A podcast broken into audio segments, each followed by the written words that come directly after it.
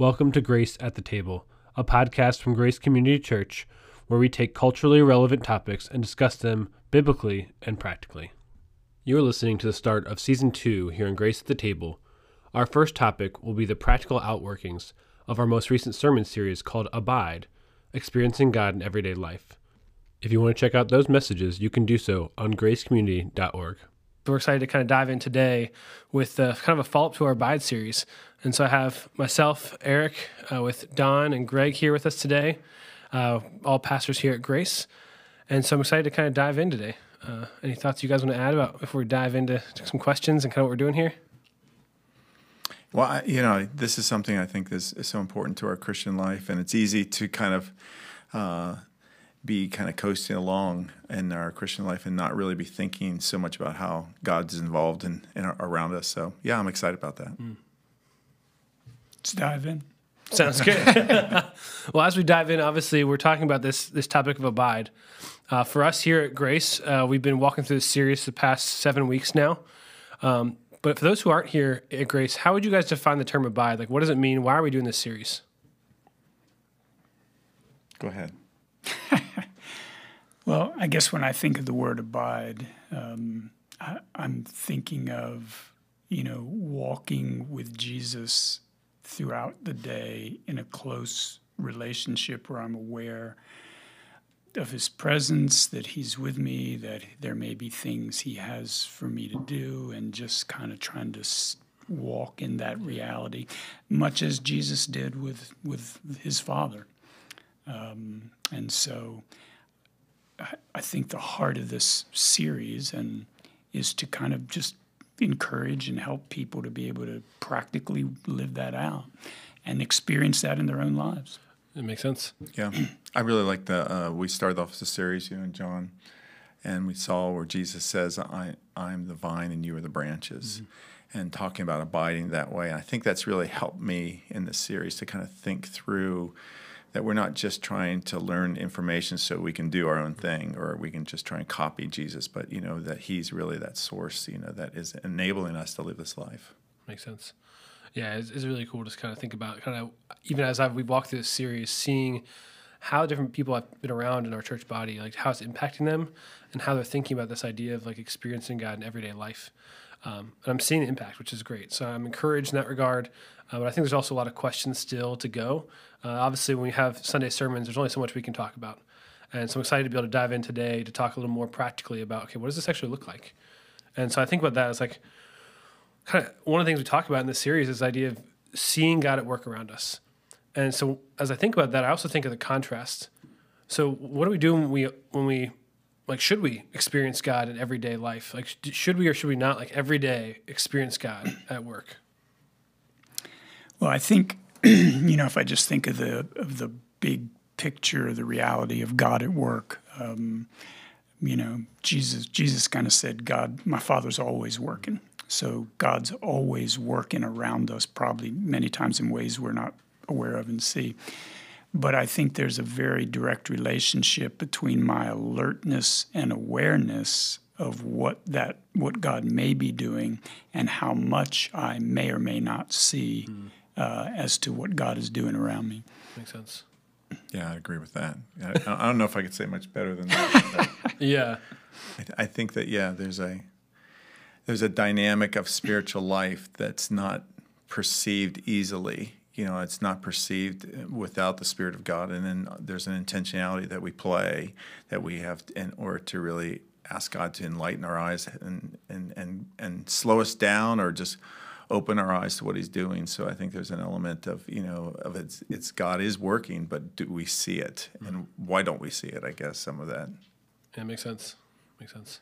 Yeah, I think um, one of the things you uh, kind of taught on in the series was this idea of situational awareness, and you know needing to be alert to what's going on around us, or we just kind of go through our day on our own agenda and zeroed in on our own thoughts, and we just you'll miss mm-hmm. the, the, the things that God may be doing around you that He may want have a place for you to play a part in. Yeah. Yeah, you guys think about your own lives. You guys have examples of how that might look.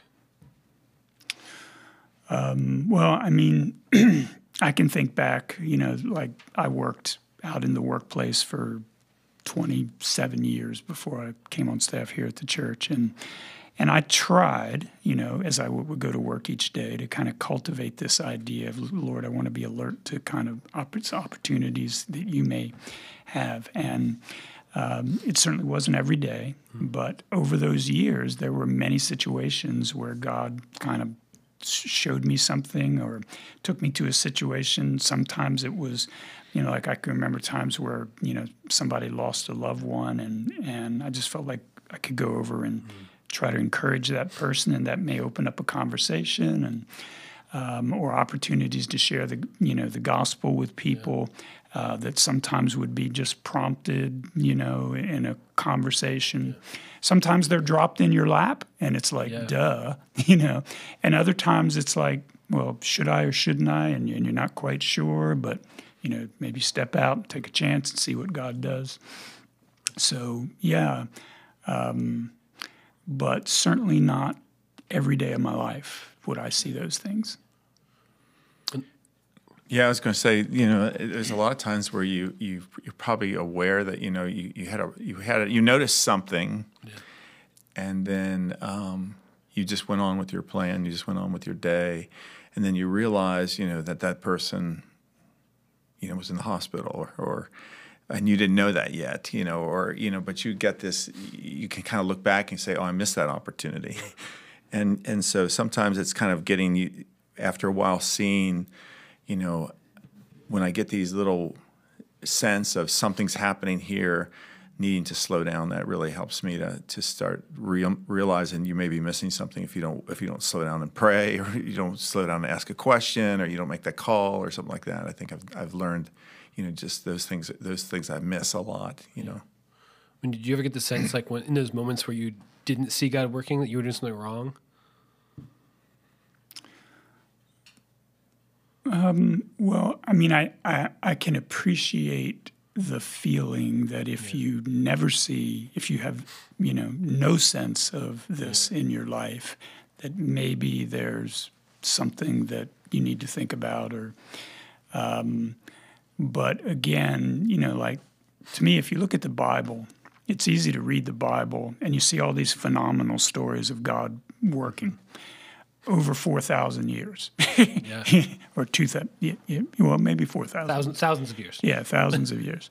Um, but as you read, it's easy to feel like, man, those things are just happening all the time. Yeah. But there's long stretches of time. So, so there can, you know, like I say, it's not, it's not necessarily something where God is doing big things around you all the time. Um, but you never know mm-hmm. what tomorrow might bring. And so you know, if you're available and alert, then you position yourself that when God God is doing something small or big, that maybe you're in the right place to be a part of that. Yeah, it's easy to miss those times like Moses was 40 years of silence in the desert before right. he got called. Or you think about Daniel and how you have like a couple big experiences over the course of 70 years. And it's easy to miss those like long times of seemingly silence that isn't written about. Right. And there's probably two sides to that coin a little bit. Those are the big things, yeah. you know.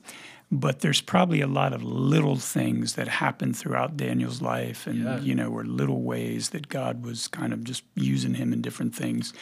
Um, and so somewhere in between those is the reality that, you know, God's doing stuff and it's not every minute of every day, but there will be times if we pay attention. And sometimes those assignments aren't like um, a short assignment. You know, sometimes mm-hmm.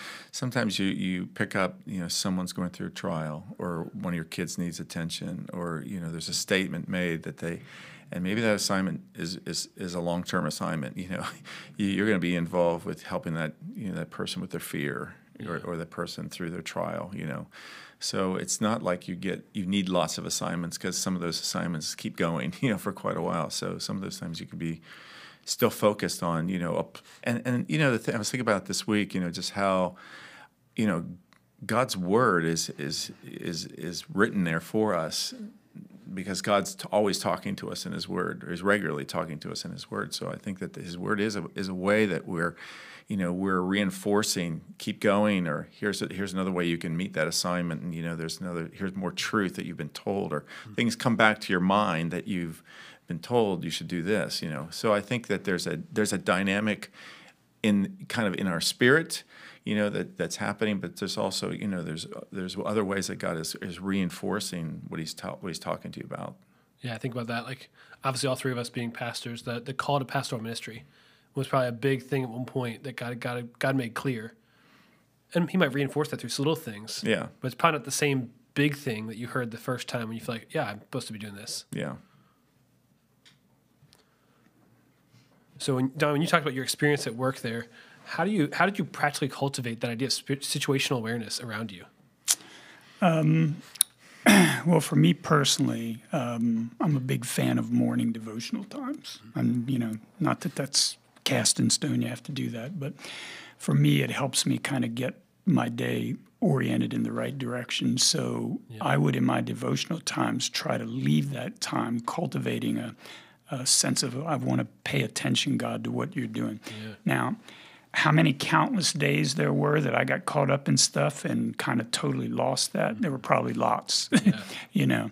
But that's what I was trying to be alert to. And then when I, you know, if, if I would see things throughout my day, those those moments, and, and often there's this little kind of prompt or it's like a bump in your spirit where, boom, hey, pay attention here, you know. And uh, so I tried to be alert to those things and not just be so focused on doing my job that I wasn't kind of having those things hit my radar, you know, when they would occur. Yeah. And and looking for it, you know, I think if you if you kind of I would go to work l- kind of looking for those things. So I'm trying to trying to pay attention, trying to be alert, but I want to be about this, you know. Yeah. And uh, so I don't know how many I missed, you know, probably a, a, a bunch, but uh, there were times when I think God was able to involve me in things He was doing that made a difference in people's lives. Yeah. And obviously, Greg, you did the message on situational awareness a handful of weeks ago. Yeah. And we heard many examples of your own life in that process. So anything Sure. you'd add to what Yeah. Don was saying there? Yeah, I I really appreciate you know the, the whole thought of of uh, anticipating. Um, I, I was remembering you know back um, you know D.L. Moody was a was a very effective evangelist, and and uh, someone was going to him, and he was saying you know he, they didn't see people get saved you know in their in their church, and and he said to him, well, you don't expect someone to get saved every week, do you? And he says. Well, no, I don't. I don't. He says, "Well, that's your problem," and so I, I think that it doesn't mean that someone will get saved every week necessarily, but if I if I'm walk into life for days or thinking like that, thinking probably nothing big's going to happen. I kind of already know what Sunday service is going to be like, or my small group's going to be like, or my job's going to be like, and you're just kind of just coasting along. Uh, I I think that we don't see Yeah. much, but and God may intervene, show you bump, bump you pretty hard, but but regularly I think that there is something very important about uh, faith and even dependence on God to open your eyes. I think you know, even even I was discipled really young, you know, to just pray before I read the Bible. You know, open my eyes, I might behold wonderful things from your from your law or from your word. So I think that there's an element of looking to God to open your eyes, and I think that anticipation, that faith, I think God honors that and get and shows you shows you things.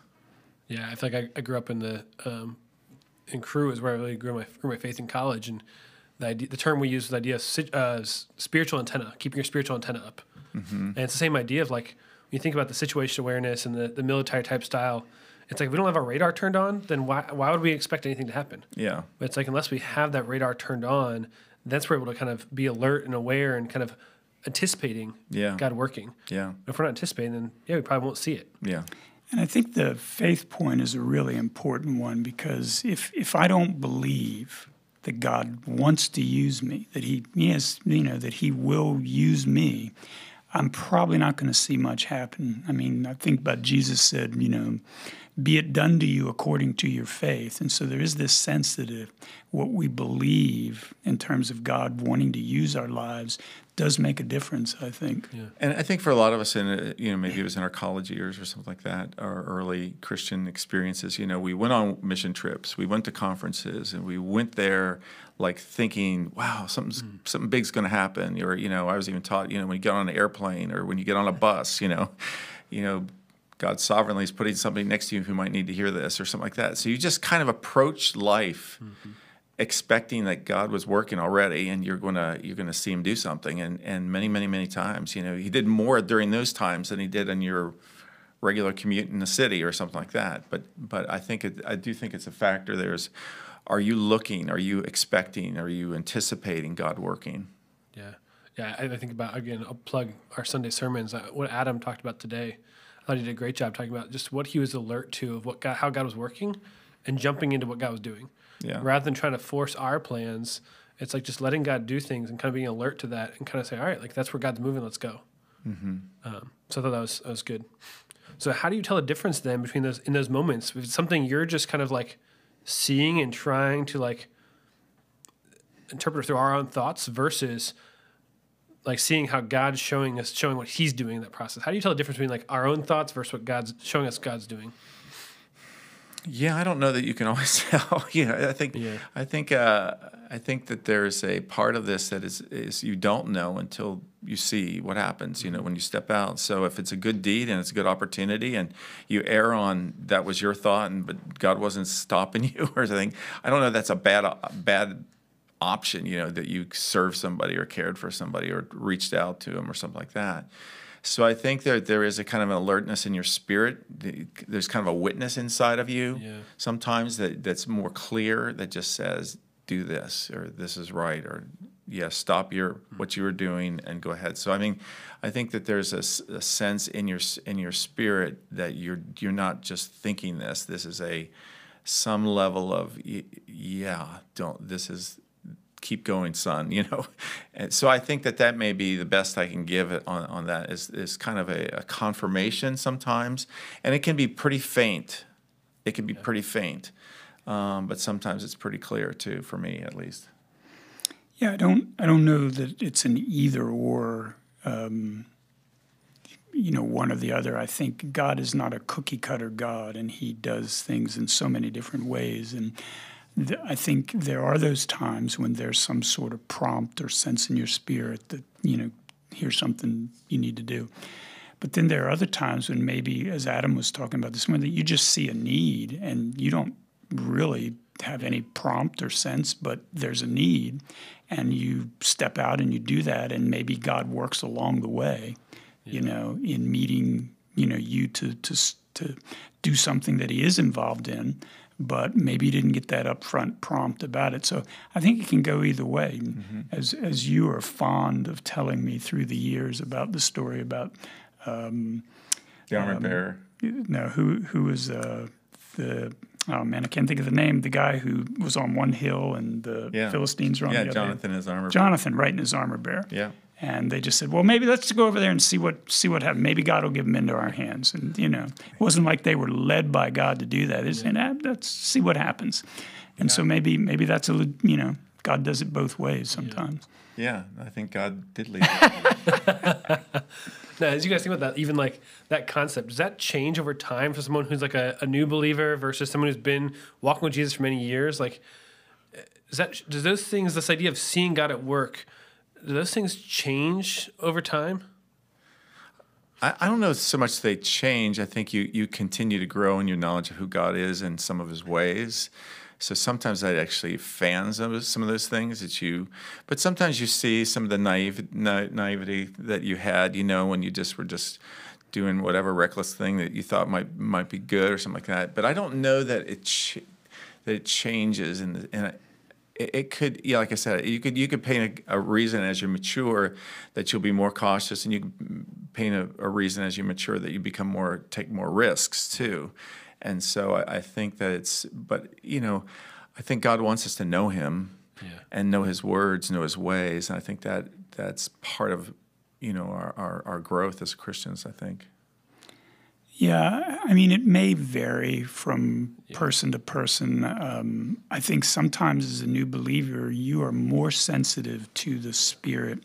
I know in my life, when when I got saved, God was very active and personal and real and um, so I, so I you know but that's not everybody's experience um, so so that may vary but I think you can go either way you can either grow in your sensitivity to those things if you cultivate and pursue it, or you can fade in them. Yeah. You know, you can kind of drift from and just kind of drift back into going about life, you know, with the day to day stuff that your life is all about and not pay much attention uh, and not be very sensitive to those things too. And I, Yeah, because practically speaking, how do those things change? Like, how do we go about like cultivating versus like it slowing down over time?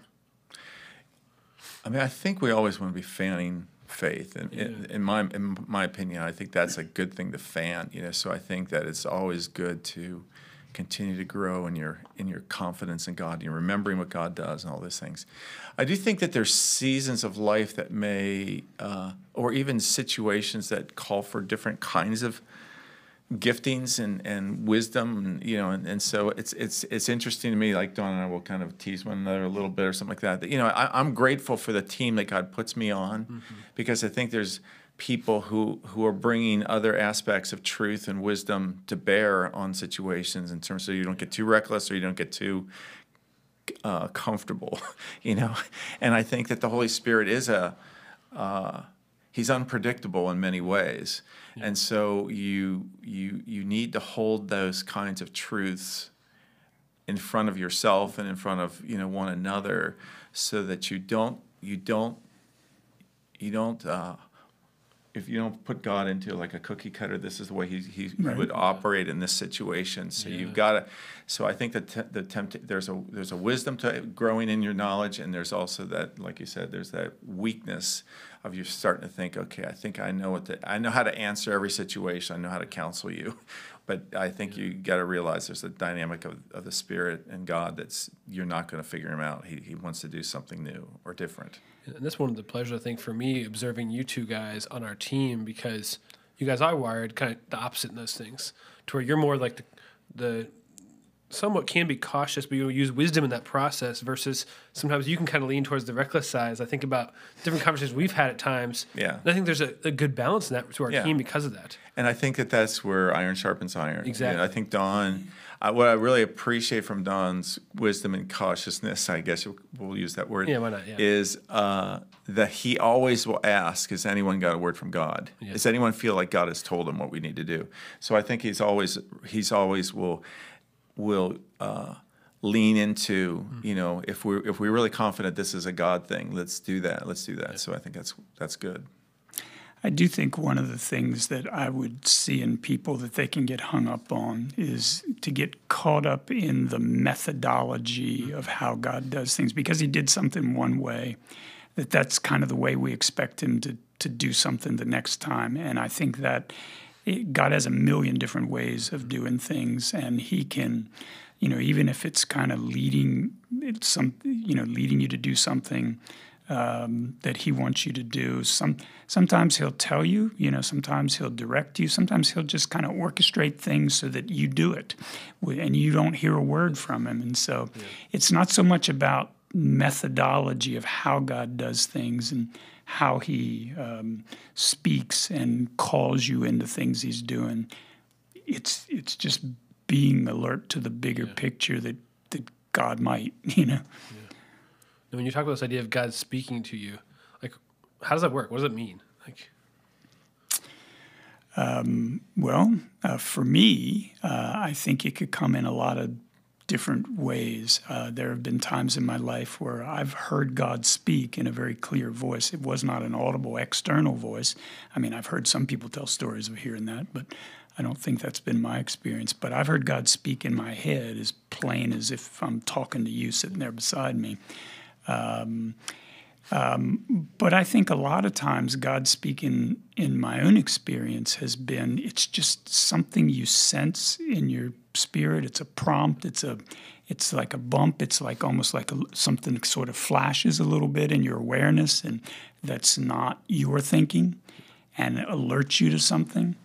Um, and so, to me, there are a lot of different ways. And sometimes I think if you're, you know, when you're asking God, particularly if you're praying and asking God, trying, you're seeking some sort of answer from God and something. Sometimes He may speak some answer. Sometimes He may just do stuff, you know, or put you in a place to do stuff.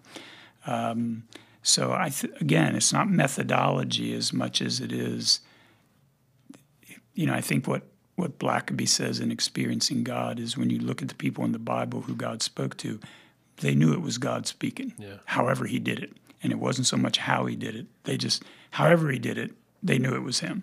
Yeah, I think back to this, the message you gave about God speaking a handful of weeks ago now, and I think about those different things. Like, yeah, sometimes it is an audible voice. Sometimes it's it's through His Word and like just speaking to us clearly there. Sometimes it's through circumstances we He's put us in, or through other believers speaking to us. It's, there's such a variety there. Like I said, it can't get caught, caught up on the methodology. I mean, I know for me, like oftentimes for me, I felt like it's come across as more like an impression in my soul, like or my impression in my brain of like I can't shake this thought, and it isn't something I naturally think about. And so it's that thing that just kind of is a, is a almost like a thorn in my brain of like, no, you need to think about this. Um, and so for me, that's how it's been. I, I can't say I've had like an audible voice thing, um, but it's been clear to me like when those moments happen, that it's not necessarily my thought, and it's it's now stuck in my brain. I can't can't, can't shake it. Um, so yeah. Yeah, I would agree with bo- all- both of you guys. I, I think that, I think this is where I think it's good to be in the Bible a lot, Yeah. because I feel like um, God's clearly has has His Word before you, and you know even when I was young, people would talk about you know this verse just jumped off the page. You know that's if somebody tells you that, you can tell them, I think that maybe God's speaking to you. That's that's kind of one way of just describing it and stuff like that. Uh, recently, I think I mentioned too that that I was. Um, I wasn't planning to, you know, to sponsor a child in Mexico, and I, in my back of my mind, I was thinking, I've, I've got lots of people that I care about, and I'm not getting around to all them. How can I take on another one? But I could, when we got cl- close to the time that the Lightshine people were visiting with us, I heard in my mind, you know, make room in your heart. I've never thought that phrase before, but that came from a little piece of a, of a scripture verse where, you know, where Paul was appealing to some mm-hmm. people and he says, you know, make room in your heart for me, you know. So I knew what he was saying to me in that situation. But yeah, I think a lot of it is is is is this a sense of the spirit inside of us not you you know something just happened then and the other indicator i usually talk about i talk the you know the brake light comes on in your car. You know you, you see this thing and you know that that's supposed to stop you or slow you down. And when you get those kinds of nudges or blips or something that kind of like you notice it you you don't want to ignore those things. You- like you don't want to uh, ignore the lights that go on in your your en- check engine kind of lights or something like that. You want to learn to just slow it down because I think that people do talk about, you know, God speaks in a still, in a still small mm-hmm. voice. And so I think slowing down your life a little bit around those moments is is wise because the more noise in your life and the more activity and busyness, it's that makes it hard too to hear it, I think. Yeah, oftentimes I think we can over spiritualize it. Yeah. Sometimes it's, it's much more yeah, simple and small than we want to give it credit for. Yeah. Yeah, the other thing I would just add, maybe from my experience just in God speaking in my own life, um, is um, it's often not what or when I would expect. Um, you know, like I, I can kind of approach my relationship with God like I'm talking to you and you're going to talk back to me. And so if you don't talk back to me, I feel like, you know, are you, you're not saying anything, you know. But I think God is very different. You can be talking to Him, but when He's going to answer and how He's going to answer are His, you know, His choice. And um, oftentimes I find that um, it's it's not in the time when I'm having conversation with Him. It's out of the blue sometimes. Um, like for me personally, one of the times God, I think the Spirit is most active in speaking to my life is about three thirty in the morning. Now that's strange, but I'll wake up and there'll just be things popping into my head that I know I'm not hmm. trying to generate, and it might be something related to church or you know my my role here or something we need to do or some thought about you know um, whatever it might be. But it's like it's not when I expect it. Some sometimes when I'm sitting in a um, like if I'm scheduled to preach like two weeks from now, and I'm sitting in the service on Sunday and I'm listening to somebody else preach, God starts speaking to me about the two weeks from now. So it's just never kind of what I would always expect. It's just diverse, Yep. It's three thirty in the morning. Talk about not your timing. Right? Yeah. And I, uh, you know, I have a pad of paper and a pen right next to my bed because those thoughts I can forget them if I don't write them Oh, yeah. down. So sometimes I'll just scribble enough that I could. It reminds me that you know this verse or this thought, you know, and I'll just go back to sleep then. Hmm. So God, I'll talk to you about this in a few hours from now. Yeah. Well, how do you tell the difference in those moments, whether it's God speaking versus it's just your own thoughts thinking your own mind? I think that's a really good question, and I, you know, some of these things are just challenging to, Yeah. to and, um, and so part of what I would say is discernment grows with experience. Um, you know, it's like the old story of how to how do they teach you to recognize counterfeit money? Well, they keep showing you the real money again and again and again and again until you you know it so well that you know something counterfeit you can you can discern. I think um, when God speaks, um, if I, if unless it's something that's clearly wrong or unbiblical, but if you feel like God's telling you to do something, I think the best way to grow in discerning God's voice is do it. And if that's affirmed that that's God seemed to be in that in some way, then you've learned to hear a little bit of when God speaks. And if He's not in it, you know, if you do something it just seems to be totally wrong, um, you know, in terms of what effect it had, then maybe you say, well, did I hear? You know what I mean? So um, it's kind of like prophecy a little bit. You know, how do I know if I've if I'm God's speaking a prophetic word to me or if it's my own thoughts? Well, you kind of step out and act on it, and if God seems to use it, then you you've your dis, your discernment of His voice gets a little better maybe next time. You get used to hearing what he how he speaks to you, and if it didn't if it wasn't from God, then you you learn that way too. So I do think there's a growing nature of discerning God's voice, but obedience I think is one of the big keys to that discernment developing. It makes sense. Obviously, yeah. The more you are obedient, the more you learn Him and know Him and see those things come true. I, I, I think about that in the, the opposite effect. I think there's times where we want to attribute every every sign, every miracle we see as like, oh, God must be working here. That's not always the case. And so it's like the idea of going back and testing those things we hear against what Scripture's saying. Is this fall in line with who God is and what His character is, or is this something that's completely out of left field that maybe isn't God? But it's, Yeah. it's, it's part of that is the more you know Him, the more it'll be easier to kind of discern those things as we go, rather than assuming it's all God or all not God. Yeah, and there's a place for discernment Yeah. because you know there there's God who may speak to us in our thoughts and mind. There's our own thoughts that you know come from us. The enemy can plant thoughts and temptations and things in our mind. So so there is a discernment issue, which um, you know the the better you know your your Bible, the better your discernment will be in in situations. And I think that you, you're talking about go ahead and step out if it's consistent with you know the scriptures and, and your understanding of God. And so but I think that you know sometimes until you move you don't get that check like don't go. Mm-hmm. Or sometimes the, the affirmation like keep going you know kind of thing. So I think that somehow there is a I, and I think this is why the Holy Spirit you know he placed them inside of us because I think there is a dynamic of the spirit interacting with our with our soul with our mind with our you know in our spirit you know that we can get a, affirmation or a check or you know we'll talk about other other things of grieving or whatever you know. So I think that there's an element of that experiential discerning the spirit hmm. affirming or checking you or stopping you kind of thing you know. Yeah.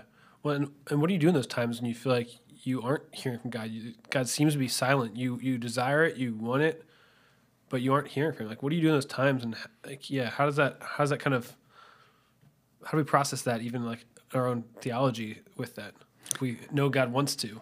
Yeah, to me, that's one of the big mysteries of the Christian life, to be honest. Um, because there can be times when you really feel like you need to hear God, whether it's just to encourage you, to, you know, give you some answer to something you're trying to sort through, um, to give you clarity, and God just seems silent. Um, and it can feel like that's not very loving You know, like I, I really need you, God. You know, where are you? You know, don't you see how much I need you? Why, why aren't you? Yeah. Um, and and I think that's one of the big, you know, is God using those difficult times because He's doing something you wouldn't understand? Maybe, you know, maybe His answer to you you couldn't comprehend anyway if He did say to you. So there could be a dozen reasons why that's not happening, but I think that can be one of the most challenging things for people to go through um, particularly if you're really wanting mm-hmm. kind of co- to connect with God and hear from Him, or you know, be, be close to Him and have Him walk, be walking with Him um, in a season that's challenging. Yeah, I think that um, for me, in those, if if that were, you know, and that's not, uh, thankfully, that's not been a lot of my experience, but I think if I try to think back, you know, what would be my response? I think first of all, I would want to just go back and restore whatever. If I've been lazy in my relationship with God, if I've not been seeking God, if I feel like I'm, there's there's unconfessed sin or there's ongoing sin or things like that, I want to remove whatever by God's grace those things, which takes me back to His, you know, His forgiveness of me, His and I, I know His heart towards me, and going back and reminding myself you know he's he's he's eager to run to my aid and help mm-hmm. me and stuff like that. So i i, I want to be reestablished in my sonship you know with god. I want to be reestablished in his commitment to me. And then i don't question i don't seem to go to a question of god do you love me? you know kind of thing because I, I think i've learned years ago to anchor that in in in the cross you know in the in the work of the gospel. So I, I so then i usually i guess i would just kind of I would I would listen and I would take whatever I get, which is usually more of a I'm here kind of a impression from God. Maybe it's not he's maybe he's not on the same timetable, you know, to give you that answer that you really want or to see something mm-hmm. happen or something like that. So for me, I think I would probably just kind of go back to just in, enjoying or thinking about it, my relationship with him and and and saying, you know, uh, I know that sometimes you say wait, sometimes you say I'm not going to tell you that. Uh, when I, was going through a season with my wife, you know, going through cancer, I just felt like he was just telling me, um, "I'm going to be gentle with you on this," mm-hmm. you know, and I'm and but I'm going to take her, you know. Mm-hmm. And I didn't know what he was going to do specifically, you know. But I, did, but my point in that is, I feel like I can take a refuge in who he is and who he is to me and what my and his and his and be established in his love. And I think there's a contentment being there and just waiting for his next marching orders kind of thing, I guess. Yeah. Because I don't seem to be shaken by that. You know, um, I feel like he'll let me know he's there in various ways. Well, I think about this too. I think about probably two, two big times. I feel like this. I commonly hear this idea. One would be like the somewhat new believer who had this huge like mountain type mountaintop type experience. They've come to know Jesus, and all of a sudden that that same experience isn't happening a couple months down the road. Mm-hmm. And another one I think about is someone who's been walking with Jesus for years. Mm-hmm. They've been doing it well, and all of a sudden they have this time where they really need God, and they but seemingly met with silence. How would your counsel differ between those two situations? Someone who kind of the newer believer versus someone who's been walking with Jesus faithfully for a long time, and both of them in the situation of they feel like it wasn't what they had, and all of a sudden it's this different thing they don't know what to do with. Yeah. Um, well, I know personally, I can I can relate um, to the idea of the mount. You know, kind of a season of kind of mountaintop, but but most of life isn't isn't that way. Um, and I've thought a lot about that over the years, and and in some sense, I believe it's connected with being filled with the Spirit. You know that, that, and there are times in your life when God just seems to do that more than others. I wish I could control them. If if I can, I haven't figured out how to do it yet. Um, so um, I don't know how if some of that isn't somewhat normal, that that mountaintop experience isn't going to be your your everyday 30 years as a Christian yeah. experience. Yeah. Um, but but I would still kind of wrestle with questions around what what should I expect in that regard. Um, uh, what was the other one? Someone who maybe been walking with Jesus for many years and then is at Yeah, the uh, point where they aren't feel like they hear God, hearing God. Yeah, I mean, I think Greg's said a number of things that Yeah. I would apply there. Um, you know, I think first you kind of do some assessments. Is there anything, you know, that God would be kind of pointing out that I need to adjust or change? But, um, you know, waiting is a big theme in the Bible, Yeah. a lot bigger than we would like it to be in most cases. Um, and we don't like to wait, uh, it's particularly if we're in a challenging time. But waiting is often seems to be just part of God's prescription. Patience seems to be a value He really uh, holds dear. Uh, not that we hold it so dear. We like things to just be fixed. Um, and so sometimes you're just in that waiting period, and maybe God's doing stuff in you that only He can do, and He doesn't need your help for, and He'll just do it. And when He's done, He'll He'll let you know, and you'll move on. But um, he- you know, His ways are not our ways, and um, again, you can't look at methodology and how you think God's going to deal with you, because He may be just be doing. You may have been asking Him for things. He may just be doing it. And he doesn't need your help. He doesn't need to tell you about it. He's just going to do it. And when he's done, you'll know. Yeah, I think about that. Like we talked about earlier, that so often what we read in the scriptures is these big things God's doing, and oftentimes that time of patience, the waiting, is times that aren't necessarily written about. Therefore, I think we oftentimes create this false expectation in our head of only expecting those big things when we miss out on all the things that God that wasn't written down. That a lot of was patience and waiting. I remember a time in college where I felt like I really wanted answers of future, and I feel like I, I was in the Psalms and Proverbs a lot, and I feel like a lot of what I got was like God's timing is not our timing. His ways aren't our ways. Like trust in the Lord and, and waiting. And those those times can be hard because we want answers. We want to take the next step. And yet God's just like patience, patience, patience. And it's oftentimes I feel like that lesson is is we're learning that lesson more often than we want to than we want to. yeah, we- Especially I feel like in today's society we're very much a right. now type of people. Absolutely. I think there's a this is a there's a there's a, a tension line between this passion desire that we want in our relationship with God and the foundation of what makes this a relationship. And I think that um, we can be almost idol- idolizing the passion part of, of our relationship and say, you know, what's wrong? We don't have this anymore. We don't have this anymore. And I think, you know, marriage is a good picture for us to, to help us because I feel like, um, you know, I would say marriage is not always going to be passion. You know, it's going to be grounded in something that's solid and deep and real and powerful, but it's not the intimacy that maybe we, we've experienced at certain p- periods and stuff like that. That doesn't mean we don't want to pursue that. Eh, But it doesn't mean that our relationship is resting only on that or, or especially on that or something like that. And I think in my relationship with God, I think that, you know, Um, our relationship with God continues to grow and change, but it's not the same as at the beginning. Mm-hmm. But it's not so flimsy as if I don't have this, then I don't have a relationship kind of thing. Mm-hmm. But that doesn't mean I don't want to pursue. I don't want to pursue the passion and my relationship. So I'm gonna, you know, the, the, the grass is greener where you water the grass. You know, I want to I'm gonna water, I want to water this area of my life so that I can experience the, the joy of my relationship with God, the passion of my relationship, with God, the filling of the Holy Spirit, and things like that. But but my that's not you know I don't want to make that's the only thing that tells me I've got a good relationship. You know. Yeah. Yeah, it makes sense. I mean, I think that there's, I think about the two different seasons I talked about. And I think oftentimes it depends on the person, obviously.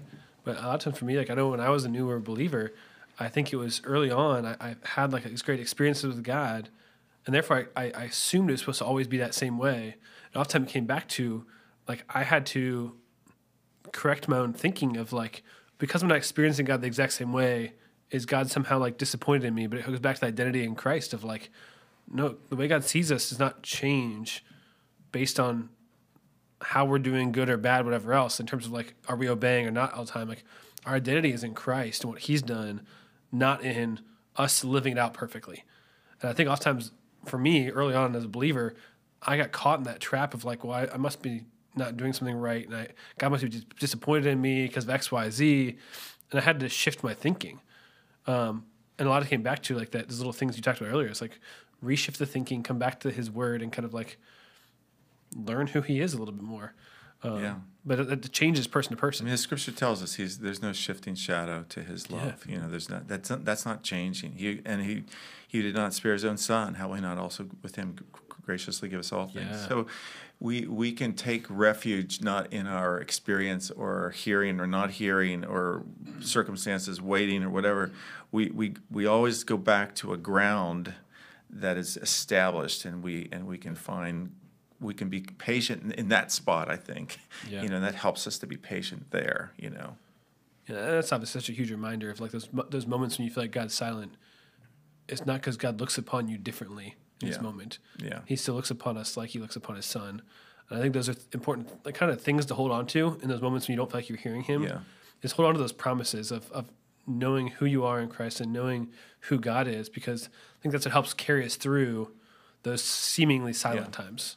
yeah jesus said uh, he said you know this generation seeks for signs and no sign is going to be given to him except for the sign of jonah you know so as he was three days in the in the grave and uh, in the in the whale and he you know he got out you know, that's not what he said but was my was my bad but you you know the text i'm talking about my point my point being i think that we can be looking in the wrong place for our contentment Yeah. and we we we have a we have a wealth in the gospel we have a wealth of that we can we can dwell on when we don't hear the answers that we don't want to hear that we don't want to hear or we haven't heard or whatever you know so i, I think we've we've got a place to go that can that continue to satisfy i Yeah. think Yeah. I think obviously, so we have this idea of like okay, seeing. finish a verse for me no no So I, I see this process. The obviously one you we- mangled.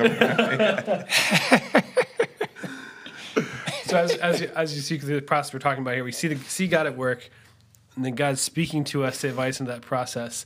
And there's a point where we have to say, okay, are we gonna are we gonna listen? Are we gonna obey? Are we gonna follow and make adjustments in our life to, to join Him? yes And I think there's two different op- options we have there. Are we gonna obey and, and make adjustments, or are we not? So I think there's two pieces there I want to dive into. One being like, what happens if we choose not to obey? Another one being like, what happens if we obey and then all of a sudden doors seems to close, it's not working how we thought it was going to work. And so I want to take the the second one first. Like, what do, what do we do when we obey, and then seemingly doors close and it doesn't go how we thought it was going to go? Well, one thing I would say about that is um, if if you're trying to walk out a life of you know walking with God in relationship, you have one responsibility. You know, Paul says it in Second Corinthians one, where he says, you know, we're we're, mis- we're stewards of the mysteries of God, mm-hmm. and that moreover, it is there's one thing required of stewards, and that that they be faithful. Hmm. So you don't get to call the results or know the results sometimes or, you know, even expect certain results. Your job is to be faithful to what you feel like God's called you to do. So whether you see something happen as a result of that or not, if you've been faithful to the best of your ability to do what you felt God wanted you to do, you've kind of done your part and the rest is up to God, whether that's sharing the gospel with somebody or you know some act of service or whatever it might be. I mean, you know, Adam was talking this morning about doing you know redoing this playground, and so they you know they had no idea what God would do with that, Yep. um, and God did great things through it. But even if He hadn't, they would have still done exactly what God wanted them to do if, if He was calling them to do that. So um, I, I think, you know, understanding your part and God's part is one way just to kind of take that burden off of you of trying to figure it out. Yep.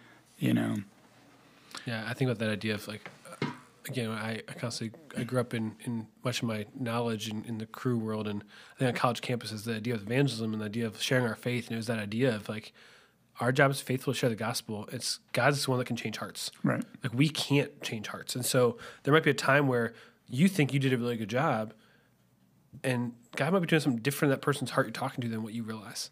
Maybe it's not the moment where He's going to have them trust Christ. Maybe it's just a moment where He's having them break down some preconceived notions about what Christians are about, or maybe it's it's breaking down some some barriers of thought patterns about God that he that, that person was was having. We don't know what God's doing behind the scenes in that process. And so the idea of like the misconception of like it has to go this way, Yeah. oftentimes their own own creation. It kind of depends what you mean by closed doors a little Yeah. bit because if if a closed door is just you don't see the result you thought might happen because we can you know we can get into that we can we can talk about how God's working in this person's life they're going to get saved you know and then the, then it doesn't happen so if a closed door means that I think you just you you be faithful to do your part if a closed door is more circumstances that would seem to be standing in the way of whether there's something you feel God would want you to do. Uh, I think circumstances can be a part of how God speaks to you, but I would never use circumstances alone Yep. to discern what God is saying. If circumstances are affirmed through counsel of other people, through you know, scripture, God speaking other ways, then circumstances play a part. But I think there's a danger Yes. in letting circumstances alone speak to you about what you think God's will is. Yeah, sometimes circumstances, it's God's testing your heart. You know, he he told his he told Abraham to go sacrifice your son. You know, um, he told you know Paul to go preach the gospel, and he, and he ran into you know opposition. You know, um, I think Yeah, you through, know, through sharing Jo- the gospel, Paul got stoned. yeah, Job. Yeah. Job was doing the right thing, but he lost everything. You know. Yeah. So hmm. I, you don't. We don't really know what it is that God's doing usually. You know, in, in those situations, and so yeah, I think that it's sometimes it's a time to kind of say, Lord, what are you doing? And you know, and He says. I want you to come over here to Macedonia, you know, or something like that, like he Yeah. did the Apostle Paul. So sometimes it's a, it's it could be a hold up, and you know, not yet, or it could be I'm going to show something about me, or you know, there's a lot of different things that God may be doing that we have no idea. Yeah, I think oftentimes in our, especially in our culture, we use this idea of like open doors and closed doors as like signs from God, and like you said, it's not always that case. And I've, I've, at times, I think we use a, a bad theology lens to think about like the idea of like, oh, we this is a closed door, must not not be where God wants me to go, or like, oh, we closed the door, but he opened a window type idea. It's like, I think we're we're trying to read into this idea of circumstances in a way that isn't necessarily the same way God looks at those things. Sometimes closed doors happen, Yeah, like Stephen getting stoned. yeah, But through Stephen getting stoned, that's what led to like Paul's journey. Like Yeah. we don't know how those seemingly closed doors are actually God doing things behind the scenes in that process. and sometimes it could be like a, a, a Daniel praying, and he needs to keep going because there's a spiritual warfare going on. If he Yeah. gets stopped, you know, uh, he might not. We not have you know certain things that God wanted to show him. You know, Yeah. so so there's a lot of factors going on, you know, than just you, you're missing God's will or something like that. Yeah, I think I mm. think of like a, a Nehemiah. Like he could have easily looked at the destruction of, of Jerusalem and be like, "Well, there's no chance like I'm gonna be able to do anything here." But yet God's like, "No, no, I'm gonna have you go and talk to the king, and the king's actually giving you the supplies to rebuild stuff." Talk about closed doors that seemingly were closed, and yet God's like, no, "I'm gonna open this one, and open this one, and I'm gonna work through these things to do something even bigger than what you thought." Yeah, and circumstances are sometimes things God uses to test your heart towards Him. Yeah, Um, like I, I remember when um, before I came on staff with the church, um, when I worked for down in Baltimore City, I, I had just gotten this huge promotion. I had a, you know, was the director of a division of 350 people, and three months later, God says, "I want you to walk away from that and come on." You know, I'm thinking, Lord, you just, I know you just did this. You just gave me this, but the test was, would I, would I leave that to follow what He wanted me to do now? and then after that, after that was just after a season of really hard times where you feel like, "Well, now should be the time I should go," and God's Yeah. like, "No, no, stay." Right, right. yeah, And so, so, yeah, His ways are not our ways for sure. exactly. Yeah. And so I want to think about the opposite side of that. Of so we talked about the idea of obeying. It doesn't seem to go our way. But the other side of things, when we choose not to obey what we feel like God's telling us to do. I mean, scripturally, you, you have a lot of examples of people, you know, not doing what God wanted them to do. You know, you look at Jonah, you could look at all, all kinds of people. So, I mean, I think that sometimes God's going to raise up somebody else, you know. I think sometimes God's going to just bring a discipline in your life, you know, a correction in your life. Um, I think that I think that you know these these callings, these opportunities that God gives to us are, are really not meant to be penalties or difficulties in our life. I think it's it's it should be some of our greatest joys in this life, you know, to, to partner with God. So I think that when we say no to God, I think that, you know, in one sense we we miss out on that opportunity here in this life, but we also miss out in eternity. Mm-hmm. so I think that we we we should be jealous for you know for God's glory. We should be jealous for our future reward. You know, but I think, like I said, sometimes like a Jonah, God's going to keep coming after you and mm-hmm. until you come back and do what He asks you to do. You know, or He might raise somebody else up. I don't know. Yeah, I think to me this goes back to the idea of abiding um, because this is really all about relationship and how to maintain and walk in a close relationship with God. And, and Jesus kind of says it. He says, you know, that if you obey my commands, you will abide in my love. So your obedience is an important element to that abiding relationship. He says, just like I obeyed my Father's commands and abide in his love. And so if we if we don't obey those prompts, those things that God kind of calls us to, those, you know, God, when God speaks to us or moves us in something, then then we'll lose the closeness of that. We'll we'll drift from that relationship, and I think some of the consequences are you won't hear God speak as much or as often. Um, I mean, He's not going to speak if He knows you're not, you know, if you're not going to walk with Him and do what He wants you to do, and and and the, you'll miss the whole point, you know because the whole point is to stay in that abiding relationship and obedience yeah. is what Jesus says how you how you stay there. And and it's how you cultivate that love for him that makes you want to be more alert want to you know what I mean? It kind of all builds on itself. Yeah. Yeah I think about it I mean this may or may not be completely theologically accurate but the way I think about it oftentimes is like we're walking with Jesus and we, there's moments when he asks us to do something and we say no. It's almost like we're putting starting to build a wall between him and us. And like it's like one brick on the pile. And over time, the more we say no, the more we are putting that brick there, makes it one harder to hear God. And two, it means might do some work to kind of deconstruct a wall a little bit to kind of have that close abiding relationship again. He's capable of knocking the wall down.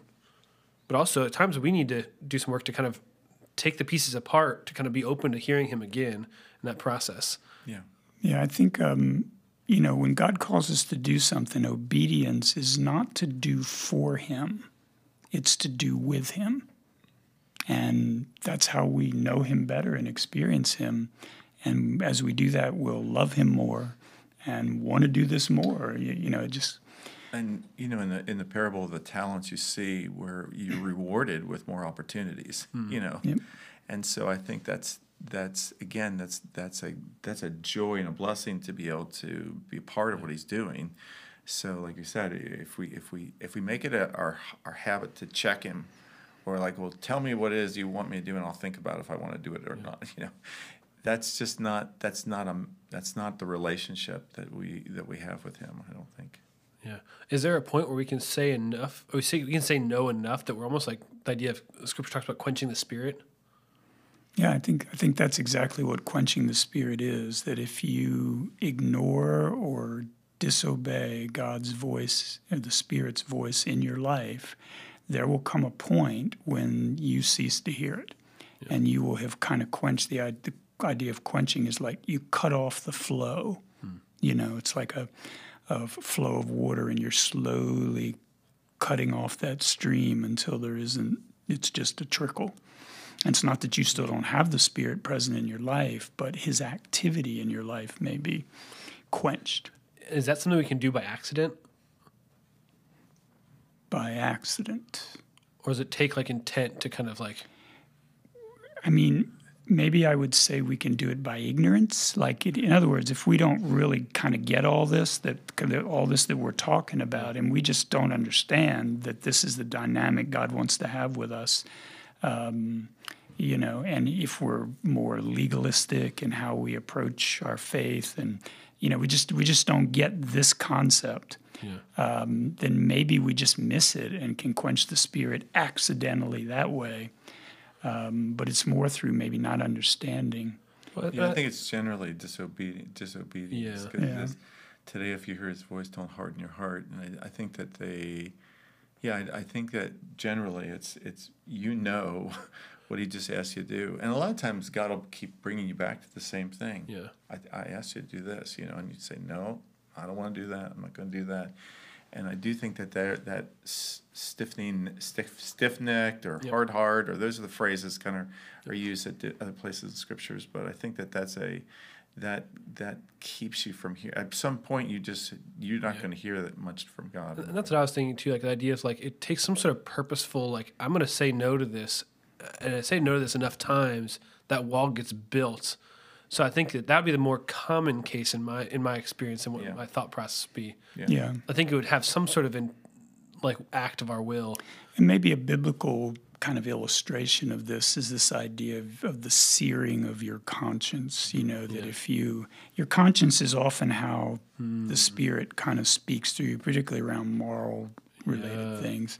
And so if you disregard the Spirit's voice, you know, the, the Bible says you it's like it's like searing your constant Yeah. cauterizing so it's no longer sensitive. It doesn't hear anymore. And you won't you'll lose that sense of the Spirit speaking to you um, over time. I time. think Yeah, it's you, an you almost Isaiah- the, the idea of I think the term of desensitizing yourself. Yeah, Yeah. exactly. I think in Isaiah it says, uh, "To this one I'll look, to him who's humble and contrite in spirit, who trembles at my word." And that shows the opposite side. You know, where you're humble, where you're you're sensitive, you're con- you're broken, and you know, Yeah. and you tremble at His word. You know, okay, God, I'll do what you say. You know, kind of thing. Yeah. As we move to the opposite direction on those things. You know, I think we don't hear his word. You know, he's not. Yeah. You don't hear him speaking as much. You know, I think a lot of times we can we can kind of in our mind categorize that and almost like put it into a certain file cabinet box. Like, okay, at least we're if as long as we're being sensitive to God over here, then we're okay. But I think oftentimes what God, what happens is like if we have an area of our life that we're not obeying God in, and we're kind of like exposing ourselves to sin and that kind of thing, and kind of over time, that's going to desensitize us to hearing God in multiple areas of our life, not just the one. I would I would think like as we're let's say there's a um, yeah struggling with sin pattern over and over, and then all of a sudden it's like you're not going to necessarily hear him as easily over here either in other areas of conscious. No, I think that's true. I mean, I think the, the Bible says there are two ways we can kind of um, diminish the Spirit's Yeah. activity in our life. One is this quenching idea we've talked about, the other is grieving the Spirit, which is usually connected to some sin Okay. that Yeah. we know we you know that God's kind of helped we know that it's not we need to turn from that Yep. but we don't and we can kind of grieve the spirit's activity in our life and kind of lose out on it that way as well Yeah, and I think about grieving again. That's a reminder to me that this is personal to God. Mm. You know, mm-hmm. this is His His Holy Spirit inside of you, and you are dismissing, and you are disobeying, and you are, or you've put Him into a, a an unholy kind of a w- response, or or something like that, and that, you know, that's that's grieving to the Holy God, to- to the person of Christ, and stuff like that.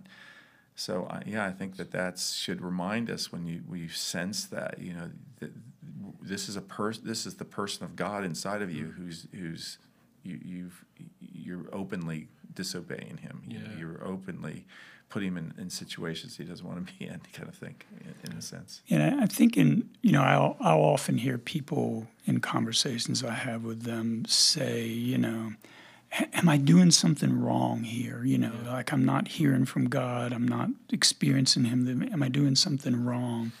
And I would usually say to them if if you are I think you'd know. Hmm. Do you know what I mean? Like, hmm. like if, if there's something you're grieving the spirit about, or you know, uh, quenching the spirit about, I think you would generally know. So, you know, I I think people can really struggle with doing this inner soul searching sometime about there must be something that I'm not seeing or something I'm missing. And I don't, in most cases, that's probably not the case.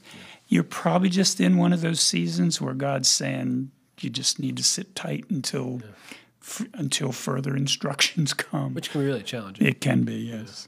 Well, I remember you in your counseling, Don. You were, and I, you've got the verse uh, better than I do, but I know it's talking about to the prophets. It says, "I'm going to keep talking. I'm going to keep talking to you about this. It's going to be in, in front of your face." What is that? verse? Ezekiel in Ezekiel. And, and what is that? That's how I think God is going to keep talking to you about that area. You know, if you're if you're disobeying Him, you're loving something else, you're worshiping something else. You're, you know, He does. He's. This is what I'm going to keep talking to you about. So I do think He's faithful to keep that in front of you. You know that this is where you've kind of disobeyed me. You know, or this is where you need to address. Although maybe it's fair to say that there can come a point where you get your heart gets so Yeah, yeah. hardened that you Yeah. just don't hear that anymore. But you probably could ask that person: Was there some a time where God was asking you to do something, and you've and you just Said no, yeah. you decided I'm not going there? You know. And I think they would know. You know, God's not. He's not. He doesn't play games with us. He's not saying you. You got to guess what the problem is here. You know. Yeah. I, I don't think he's like that. I think oftentimes we can we can look at kind of God working in our lives and think about like we oftentimes see and, and kind of glorify those those big things God does, whether it be like stories in the Bible, whether it be like people even hearing stories now, like you see like God doing his big things through people. Oftentimes our, our life we don't always see those big things. And, and what do we do with the idea like why doesn't God give give me a, a big assignment in that process? Like why doesn't God give us something that like yeah, why doesn't God give us like that big assignment uh, for uh, many people?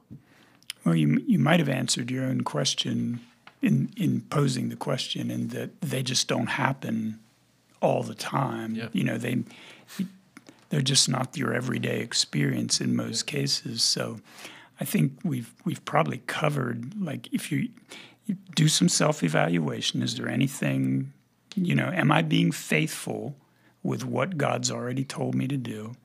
Um, and if you are, to the best of you know your sense of knowing, then I think you're you're where you need to be. If you're not, if you're not kind of willing to walk with God. And and being willing to walk with God includes all these things we've been talking about.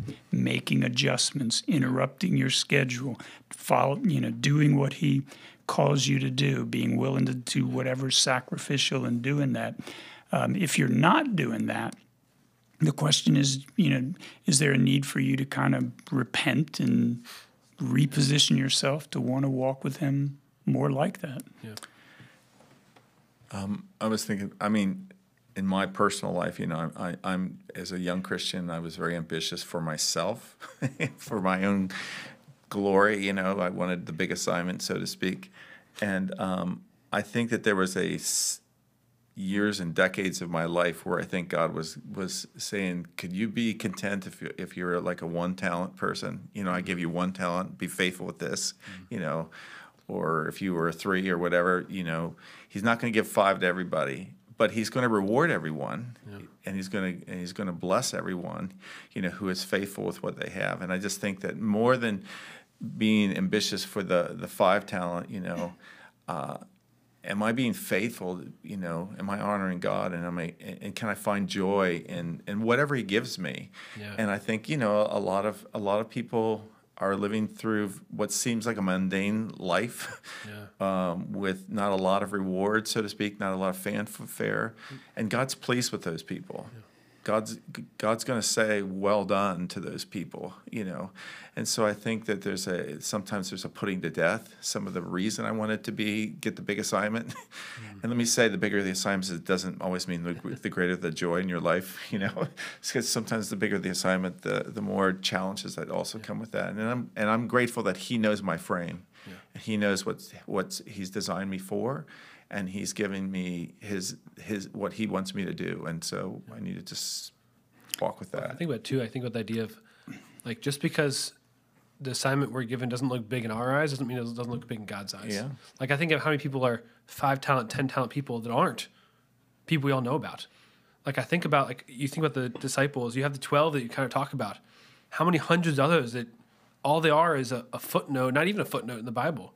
Yet God used them to diff- different things, being faithful in their process. Or I think about like today's celebrity culture.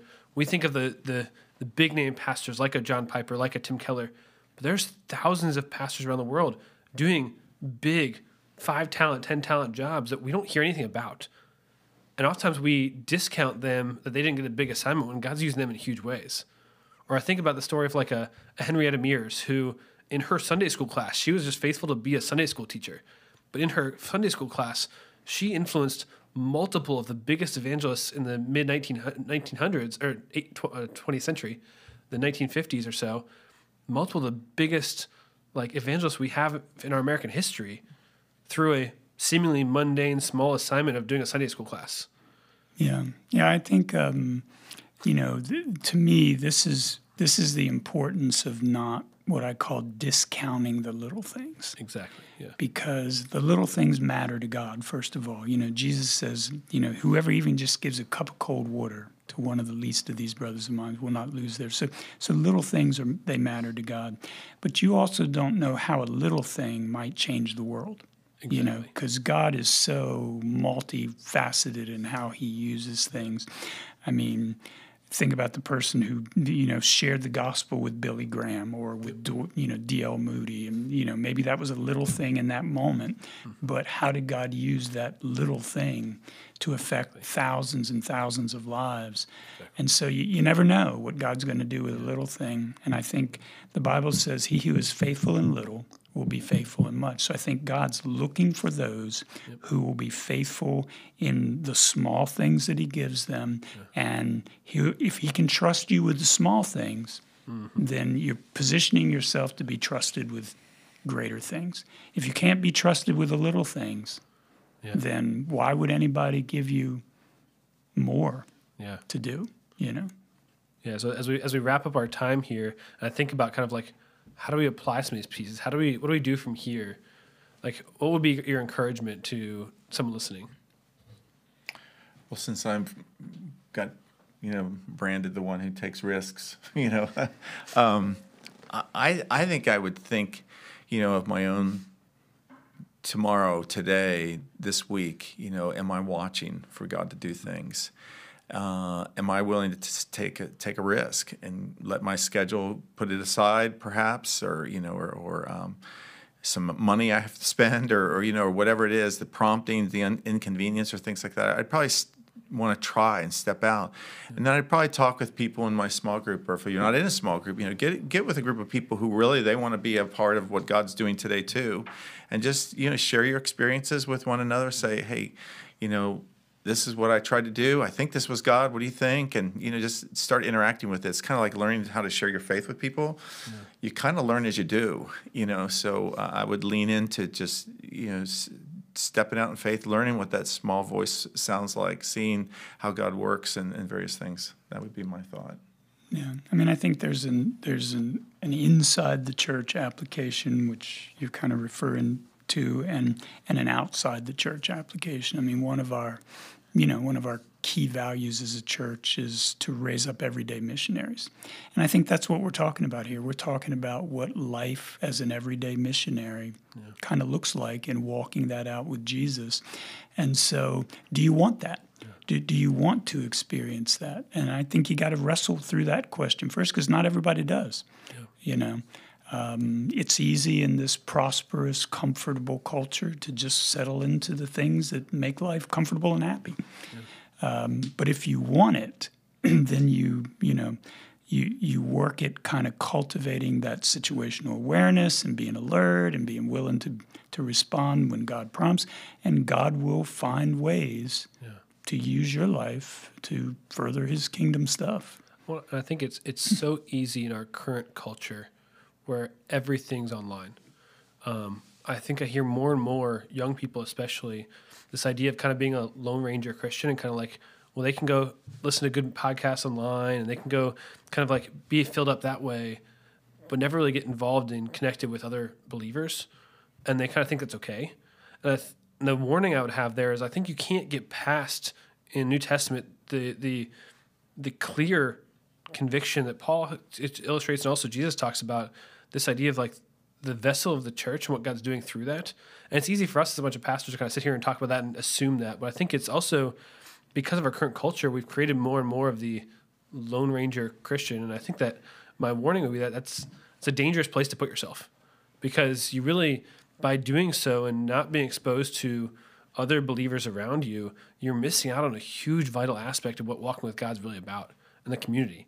And so I would say like yeah, if you're if you're listening to this and you haven't plugged into a church community, I know it's challenging. I know there's church hurts and other things that happen, but I think you'd see in Scripture that this is a vital thing. So therefore, like lean into God with these things and say, all right, God, like if there's a church hurt piece of it, like God, help me work through this. Help me find some other believers that I can work through this with.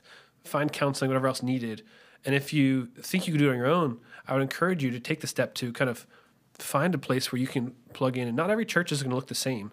Their values are going to look different. Maybe their beliefs look different. So find a place that you can plug in and kind of live life with them and be on mission with them and be exposed to kind of like being alert to what God's doing around us and being willing, both individually and also corporately, to jump in where God's already at work. And so thinking about a community, thinking about both individually and a community, how do we how are we alert? How are we willing? And how are we just trusting God of like, man, I, I want to see God work in those situations and asking Him to to show him show you, kind of give you the eyes to see what He's doing. And so the encouragement, man, I, I think about. I just look forward to coming out of this, coming out of this series, coming out of this podcast, thinking about. I'm encouraged to hear the different stories of how God is working and how people are jumping in and how people are, are being used. And so I think about like obviously our church community, we have a lot of events come up here towards Easter. Um, obviously, big time of year in the Christian faith, and so I'm excited to see how God's going to use our community um, and, and, use our church and in our community as well, in our in our broader community around us. Um, so I'm excited. Um, I'm excited to continue this podcast, see what else God has for us this season two of Grace at the Table, and kind of see how we can encourage and challenge one another, and um, yeah, see how God's at work around us. Thank you for listening to this episode of Grace at the Table about our most recent sermon series, Abide Experiencing God in Everyday Life. Grace at the Table is a production of Grace Community Church in Kingsville, Maryland. If you enjoyed this show, please take a moment to like and subscribe and share it with a friend. If you'd like any more information about our church, please visit gracecommunity.org.